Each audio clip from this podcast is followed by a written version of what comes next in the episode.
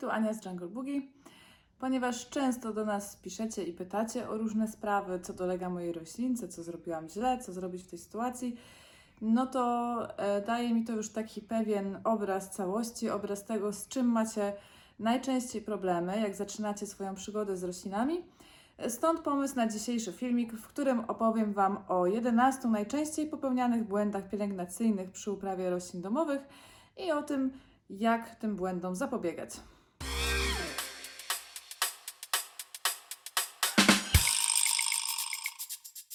Pierwszy błąd, z którym często się spotykam, e, dotyczy przesadzania. I tutaj należy rozróżnić dwie kwestie. Pierwsza kwestia. e, Jeżeli kupujecie roślinę, to ona, jeżeli jest świeżo ze szklarni, to będzie zawsze mokra. E, dlatego, że w szklarni tak się po prostu rośliny hoduje. Tam jest bardzo wysoka temperatura, wysoka wilgotność powietrza i rośliny są bardzo dużo polewane na takich specjalnych stołach zalewowych. Po prostu w ten sposób się je uprawia i w tych warunkach szklarniowych to jest dla nich korzystne. Nawet sukulenty na tym nie cierpią. Natomiast e, jeżeli rośliny już wychodzą ze szklarni, wędrują jeszcze w transporcie, w paczce, docierają do Was, gdzie warunki są e, inne zupełnie, jest dużo chłodniej, jest dużo niższa wilgotność, to taka mokra ziemia produkcyjna, zwłaszcza, że to ona jest w większości na bazie włókna kokosowego, więc bardzo długo utrzymuje wilgoć, e, po prostu takie podłoże dla roślin się nie nadaje. Oczywiście nie dla wszystkich. Są rośliny, które sobie w takim podłożu radzą, lubią je nawet lub im nie przeszkadza. Natomiast rośliny takie jak choje, e, sukulenty, filodendrony, jeżeli otrzymacie w takim podłożu, musicie je niezwłocznie przesadzić. Prostu takie podłoże zbyt długo trzyma wilgoć e, i może doprowadzić to do gnicia korzeni, e, które na początku będą jak gdyby uduszone przez tą wodę i przez to, że tam nie ma powietrza. E, Następnie podgniją i takie korzenie nie będą w stanie już prawidłowo przewodzić wo- wody do liści i łodyg i w efekcie cała roślina powiędnie, liście zżółkną, zrobią się okropnięte i odpadną i możecie w ten sposób doprowadzić nawet do śmierci rośliny. Druga kwestia związana z przesadzaniem, drugi błąd, to jest przesadzanie roślin do tak zwanej ziemi do kwiatków, ziemi uniwersalnej, do takiej ziemi, którą kupujecie w markecie e, czy w sklepie ogrodniczym. Hmm, taka ziemia nie do końca nadaje się do uprawy roślin w domu, do balkonowych jak najbardziej, ale w domu nie do końca. E, Też z tego względu, że jest zbyt taka gliniasta, zbita, za mało przypuszczalna i dzieje się z roślinami, z korzeniami, podobnie jak w przypadku tego podłoża, gdzie nie, gdzie nie przesadzicie go. E, Czyli korzenie są e, zbyt ciasno oblepione ziemią. Powoduje to ich gnicie i to, że woda nie będzie prawidłowo przez nie przewłodzona. E, Także unikajcie takiej ziemi. Jeżeli chodzi o podłoże, to dużo bardziej opłaca się po prostu zainwestować w porządne podłoże profesjonalne, e, niż e, tracić rośliny w ten sposób, tak? I kupować ciągle nowe. Jeżeli już koniecznie musicie takiego podłoża użyć, to przynajmniej dodajcie do niego dużą domieszkę perlitu czy wermikulitu, piasku, żeby ta ziemia była luźniejsza. Nie powinna wasza ziemia dawać się ulepić jak kulka śniegowa, tylko powinna się sypać bardziej jak mąka. Powinna być lekka, przypuszczalna. Więc przynajmniej zadbajcie o te e, domieszki. No i oczywiście jest cała grupa roślin, które wymagają specjalistycznego podłoża, jak choje, storczyki, kaktusy, monstery. I tu już, no, tu już na pewno nie wybrniecie z podłożem takim marketowym, ale do takich roślin powiedzmy prostszych w uprawie, bardziej e, tolerancyjnych, e, jak nie wiem, maranty, epipremna, gdzie możecie użyć ziemi uniwersalnej, niech to będzie ziemia porządnej jakości, dość lekka i zawsze wzbogacona o perlit lub wermikulit. Kolejny błąd, jaki często popełniamy na początku naszej przygody z roślinami, to y, niedobranie im odpowiedniego miejsca u nas w domu. Musicie, pierwsza rzecz to musicie poczytać o roślinie. Co to jest za roślina? Musicie znać jej nazwę i wiedzieć, gdzie rośnie w naturze. To jest ogromna różnica, czy roślina rośnie Na pustyni, gdzie jest bardzo sucho, w ogóle nie pada, jest duża amplituda dobowa temperatur, czy żyje w środku dżungli tropikalnej, gdzie jest zawsze ciepło, parno, bardzo wilgotno i jest schowana pod większymi y, liśćmi, tak, zasłaniającymi słońce. Więc musicie poczytać o niej i wiedzieć właśnie w jakich warunkach żyje, ile słońca potrzebuje. Słońce jest tutaj kluczowe. E, ile potrzebuje wilgoci, jak często lubi być podlewana i dopiero wtedy dobieracie jej odpowiednie miejsce. To niestety nie działa w ten sposób, że wybierzecie sobie jakiś fajny, fancy stoliczek i stwierdzicie, że tam będzie wasza roślina wyglądała super i będzie tam stała. Będzie przez jakiś miesiąc, dopóki nie umrze, tak? Dopóki nie wyczerpie. Nawet jest szansa, że przez pewien czas będzie wyglądała dobrze, bo będzie, mówiąc potocznie, jechać na rezerwie ale w którymś momencie te nieodpowiednie dla niej warunki dadzą się jej we znaki i rośliny, roślina będzie, no po prostu jej kondycja będzie się coraz bardziej pogarszać, aż po prostu Wam pewnego razu zwiędnie, nie przeżyje. E, dlatego to niestety e, musicie Wy dobrać miejsce odpowiednie dla rośliny, a nie dobierać roślinę do miejsca.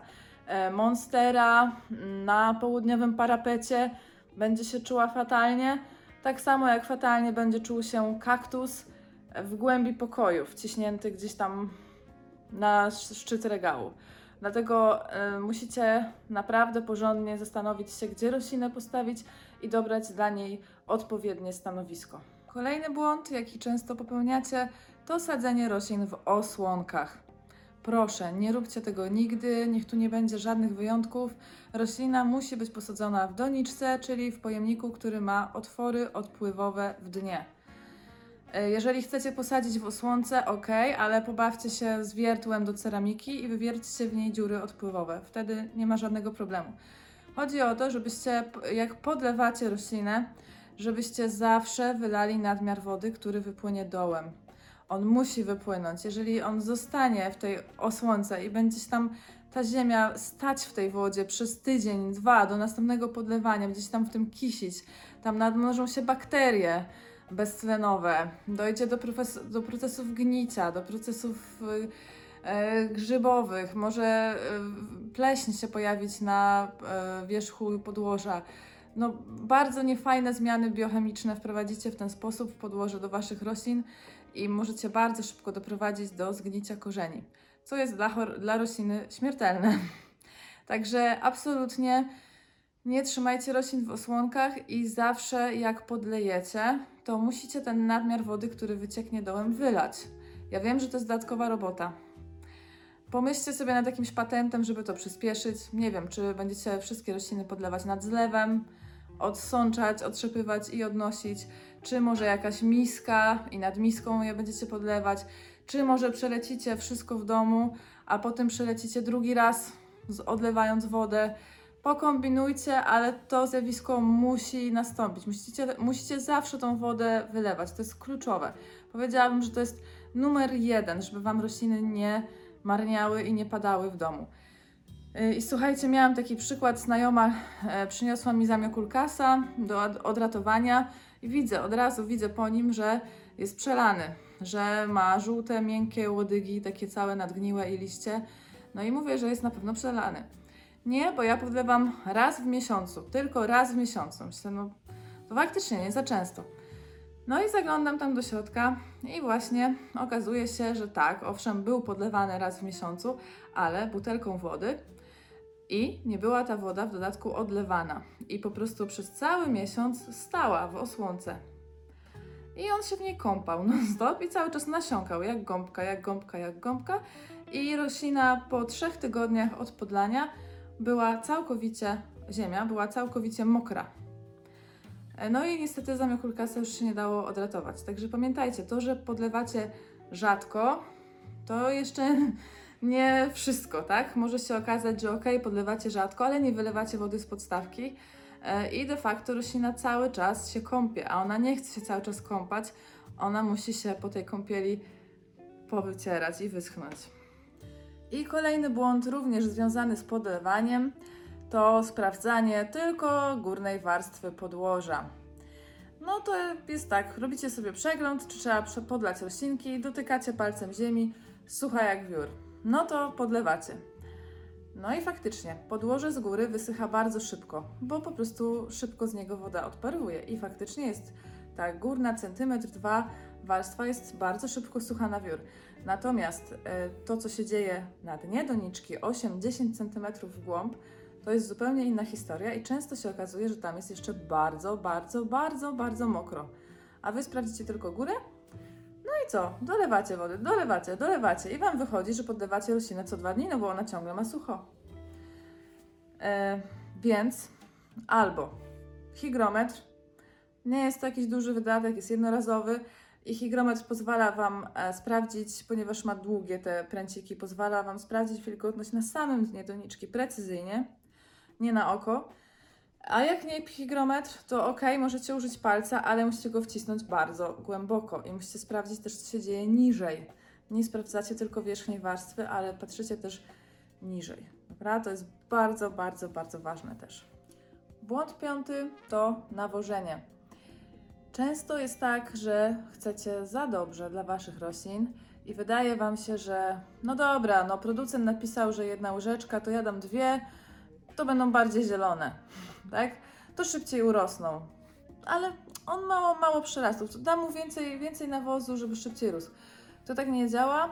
E, nigdy nie przekraczajcie tych dawek dozwolonych, a wręcz ja zawsze daję mniej niż zaleca producent i rzadziej. Em, Jeżeli oczywiście nawóz jest konieczny, nie możecie bez nawozu roślin uprawiać, bo te wszystkie substancje niezbędne, które są w glebie, one się po jakimś czasie wyczerpują i roślina nie ma skąd czerpać niezbędnych jej do życia pierwiastków, więc nawozić trzeba, ale nie możecie przesadzać z ilością nawozu, e, ponieważ e, może dojść do poparzenia liści, tak? do różnych też takich zmian e, na liściach, które są wynikiem nadmiaru określonych pierwiastków. Tak jak w przypadku człowieka i na przykład witamin rozpuszczalnych w tłuszczach mogą być niedobory w organizmie, ale mogą być też objawy nadmiaru, więc nie przesadzamy i nie, podlewa- nie nawozimy roślin zimą, mm, ponieważ to jest dla nich czas, gdzie jest bardzo mało światła dziennego yy, i troszkę mają za mało energii, żeby rosnąć e, mocno, e, więc one raczej w tym okresie przechodzą taki czas uśpienia. Mm, Powiedzmy, że sobie tak, powiedzmy to po naszemu, bo u roślin to akurat znaczy odwrotnie, ale po ludzku one wtedy wegetują, tak trochę śpią, żyją, ale tak na 50%. E, więc nie, nie stymulujcie ich wtedy, nie dawajcie im nawozu, dajcie im odpocząć, zebrać siły na wiosnę i na wiosnę zaczniecie, zaczniecie nawozić od nowa, em, żeby po prostu nie przesadzić, żeby im dać moment. Wyjątkiem są rośliny takie jak na przykład epipremnum złociste, które lubi głęboki cień i w ogóle mniejsza ilość światła mu nie przeszkadza. I zauważyłam po moich w domu, że rosną zimą chyba jeszcze mocniej niż w lecie. Więc jeżeli widzicie, że roślina mocno przyrasta, liść za liściem idzie i że te liście nie są jakieś takie e, słabiej wybarwione, mniejsze, że pędy nie wydłużają się, tylko normalnie, ładnie wszystko rośnie, wtedy możecie dać e, trochę nawozu. W przeciwnych wypadkach się wstrzymujecie. Z tym nadmiernym nawożeniem wiąże się też kolejny częsty błąd takiej zbytniej euforii albo paniki. Euforii, czyli jak już wpadniecie w ten nałóg, że nie jesteście w stanie wyjść z domu i nie kupić nowej rośliny, mm, gdzie chcecie tych roślin mieć coraz więcej, więcej, więcej, się staje waszą manią, pozytywną obsesją e, i chcecie być za wszelką cenę jak najlepszymi roślinnymi rodzicami na świecie i chcecie po prostu tym roślinom nieba przychylić i zaczynacie po prostu za dużo, za szybko wszystko robić. E, bo na przykład jest jeden nawóz, drugi nawóz, a jeszcze biohumus, a jeszcze mgiełka, bo to ponoć super działa, a na jakimś forum powiedzieli, że coś tam, a tu jeszcze skórki od banana, fusy od kawy, olejek nim, olejek różany, e, przemycie piwem, przemycie mlekiem. I po prostu fundujecie tym roślinom taką za dużo, za dużo. Z roślinami trzeba spokojnie. Nie można przesadzać. Rośliny muszą mieć czas na to, żeby rosnąć sobie swoim tempem. Oczywiście musicie dać im wody, musicie dać im nawozu, ale e, nie pośpieszajcie ich. Jeżeli nie rosną akurat w tej chwili obficie, to być może właśnie tworzą duży, rozwijają system korzeniowy. Dajcie im czas. one urosną na pewno. Nie poganiajcie, nie pośpieszajcie, nie przesadzajcie i nie dawajcie za dużo. Tak samo, jeżeli coś złego się dzieje z rośliną, na przykład są jakieś szkodniki na niej, Szkodniki są nieuniknione. Jeżeli macie więcej niż 10 roślin w domu, prędzej czy później będziecie mieć jakiegoś insekta, no bo one się po prostu roślinami żywią, tak? Więc tam, gdzie rośliny, tam co jakiś czas po, pojawiają się szkodniki. E, tam możecie, mogą się też zawsze zdarzyć jakieś zmiany chorobowe na roślinach i też wtedy trzeba zareagować spokojem. Nie panikować, nie aplikować od razu 40 środków doglebowo, psikać jednym, psikać drugim, przemyć olejkiem, wszystko naraz. Nie. Na przykład klasyczny taki błąd, który wiem, że popełniacie, no to e, macie przędziorka, kupujecie e, sobie dobroczynka, żeby go zwalczył, a potem wykonujecie oprysk insektycydem. No i w ten sposób zabijacie nie tylko przędziorki, ale też te dobroczynki, tak? które niepotrzebnie kupiliście. Więc nie wszystko naraz. Jeżeli dobroczynek, to nie, psichać, nie psikacie chemią. Jeżeli psikacie chemią, to już nie, przele- nie przemywajcie olejkiem nim. Dobra? Nie wszystko naraz. Dajcie tej roślinie trochę odetchnąć, troszkę się z tym uporać. Spokojnie.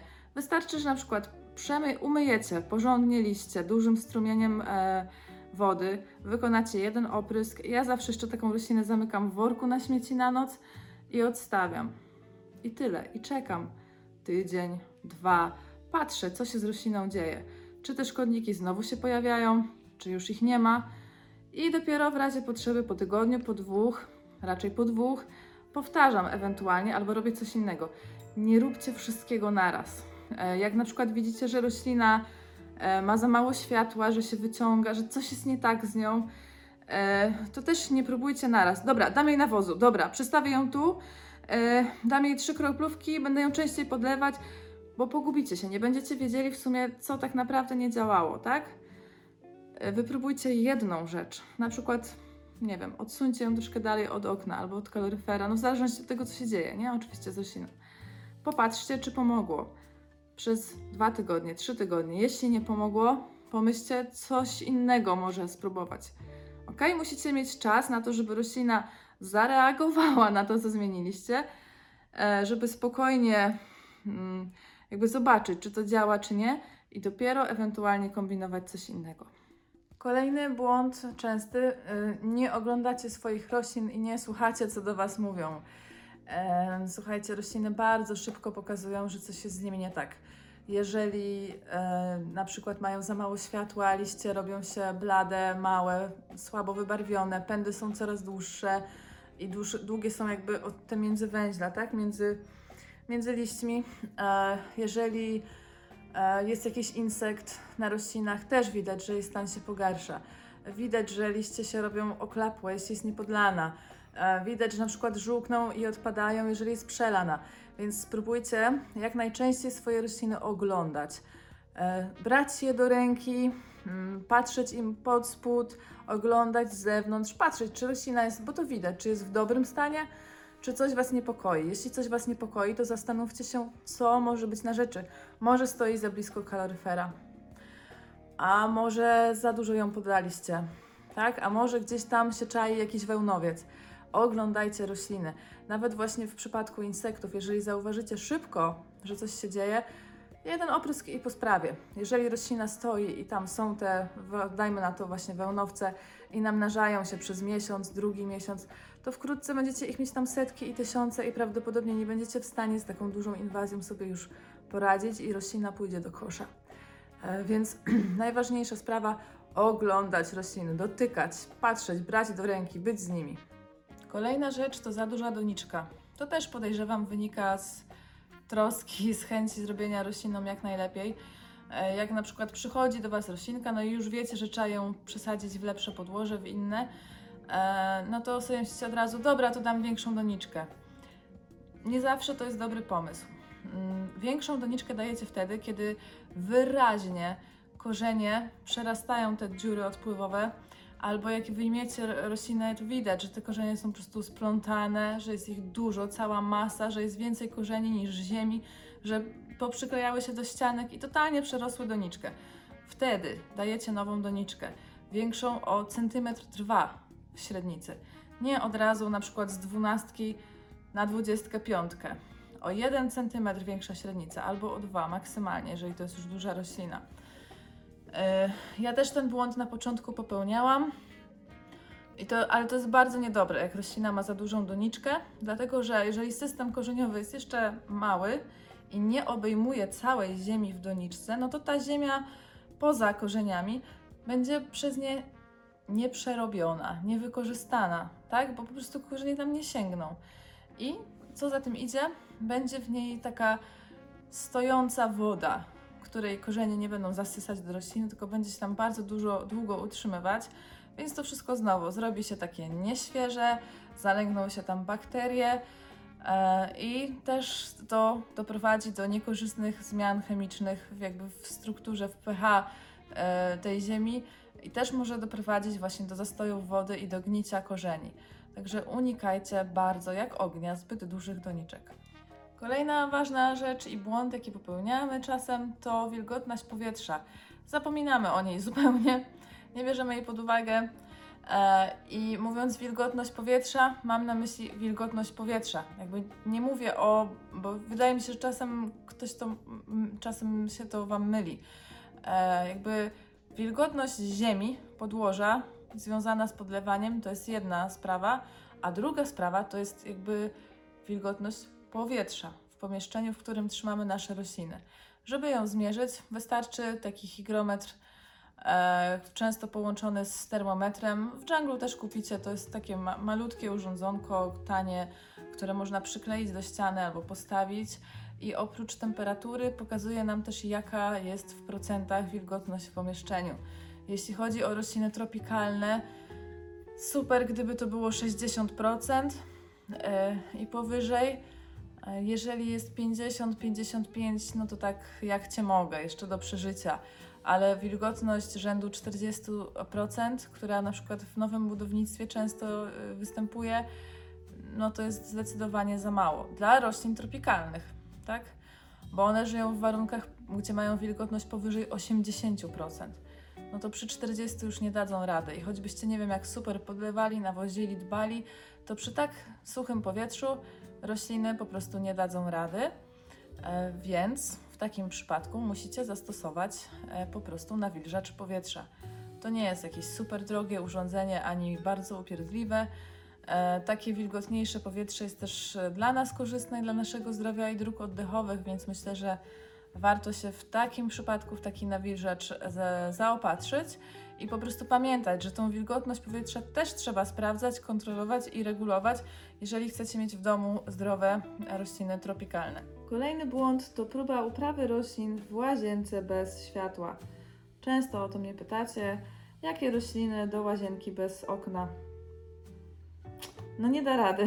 Rośliny potrzebują światła do fotosyntezy, bez tego nie pożyją. Owszem, są rośliny, które e, są bardzo tolerancyjne na małą ilość światła i być może pożyją w tej łazience parę tygodni, parę miesięcy, ale na pewno nie będą w stanie tam normalnie żyć, funkcjonować i się rozwijać. Jeżeli chcecie mieć roślinę w łazience bez okna, ok, można, ale wtedy musicie sobie załatwić dodatkowe oświetlanie tej rośliny. To niekoniecznie musi oznaczać kucie w ścianie i remont e, całej instalacji elektrycznej. Są takie lampki, które się wpina do sieci po prostu na, na kabel, tak? E, I mają też clips, możecie je wygodnie przypiąć gdzieś tam i taką roślinę doświetlać kilka godzin dziennie. Wtedy jak najbardziej, a tak to niestety nie da rady.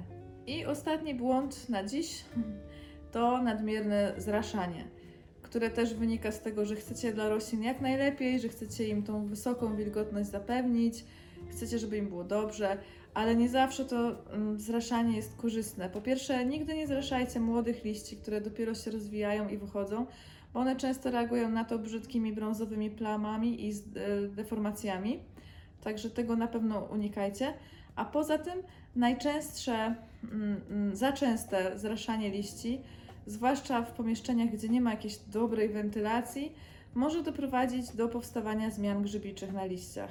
Więc nie za dużo. I tak samo jak macie nawilżacz, to też on nie powinien raczej e, tym wylotem celować, tą parą celować prosto w liście, żeby non-stop po nich ściekała woda. Troszkę jest tak, że e, rośliny bardzo to lubią, ale właśnie w takich warunkach szklarniowych, gdzie jest bardzo ciepło i wilgotno. Wtedy im więcej tej pary, tych, tej, tego mokrego na liściach, tych kropel, ty- tym lepiej.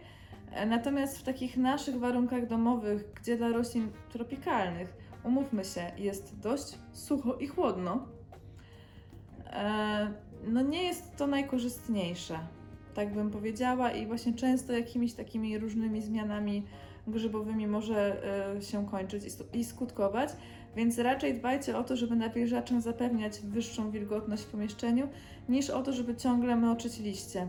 Ja swoich roślin w ogóle nie zraszam, ewentualnie w lecie, jak są bardzo duże upały, e, ale to wtedy bardziej to traktuję tak, że chcę je schłodzić, niż w ten sposób im podnosić wilgotność, bo to też nie jest zbyt efektywne, a jeszcze właśnie e, rośliny, pamiętajcie, że nie. Po pierwsze, sobie skojarzcie to tak, jakbyście wyszli e, spod prysznica, nie do końca wytarci i wyszli na balkon. Zaraz by gdzieś tam was mogło przewiać. A poza tym rośliny nie lubią tego połączenia chłód i mokrość. Tak? E, lubią mokrość i ciepło, ale mokrość i chłód to niekoniecznie, więc mm, po prostu tego unikajcie w nadmiarze. No dobra, myślę, że tyle błędów na dziś. Mam nadzieję, że film Wam pomógł i że będzie Wam troszkę łatwiej tych błędów uniknąć. Dużą część z nich ja popełniłam sama, więc mówię Wam tutaj e, to z autopsji po to, żeby Wam było łatwiej i żeby tych błędów no, gdzieś tam unikać i cieszyć się pięknymi roślinami.